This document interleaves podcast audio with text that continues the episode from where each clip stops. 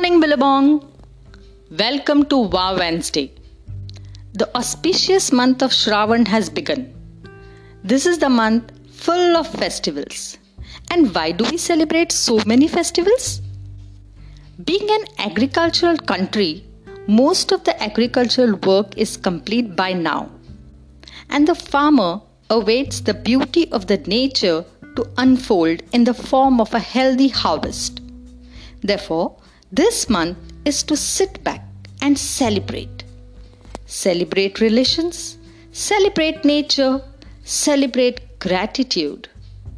Beginning with Nag Panchami, the first festival, we thank the farmer's friend. Every day of the week is a celebration. Sunday, thank the sun, the one who helps us survive.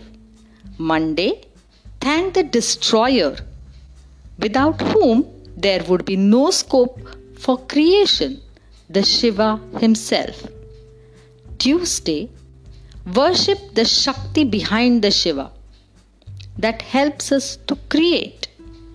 Wednesday and Thursday, take the blessings of the Brihaspati, the wellness master.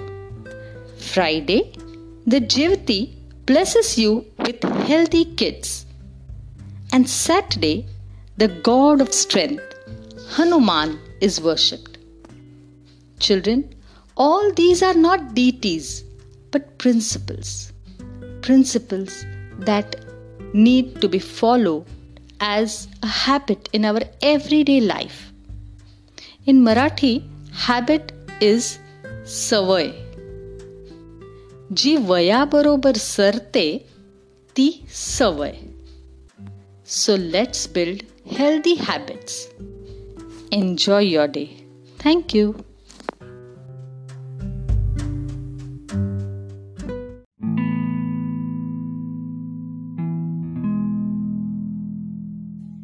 Good morning, Billabong. Welcome to the Wow Wednesday. I'm here again to tell you a small story. Once upon a time, there was an old man who spread rumors about his young neighbor that he was a thief. As a result, the young man was arrested. Days later, he was proven innocent. After being released, he sued the old man for wrongly accusing him. In the court, the old man told the judge they were just comments and they didn't mean to hurt anyone. The judge told the old man, Well, write all the things you said about him on a piece of paper.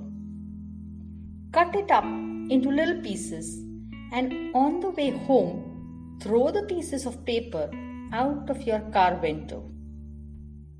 Tomorrow, come back to hear the sentence.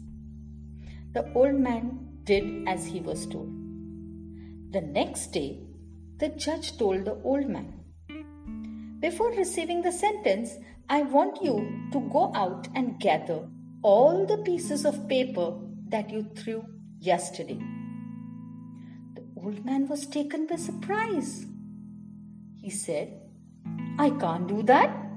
The wind must have spread them all over the place, and I won't know where to find them.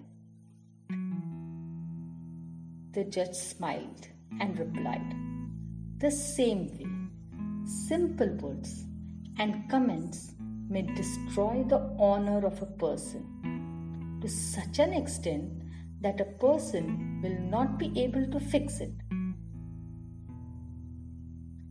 Therefore, if you can't speak well of someone, don't say anything at all.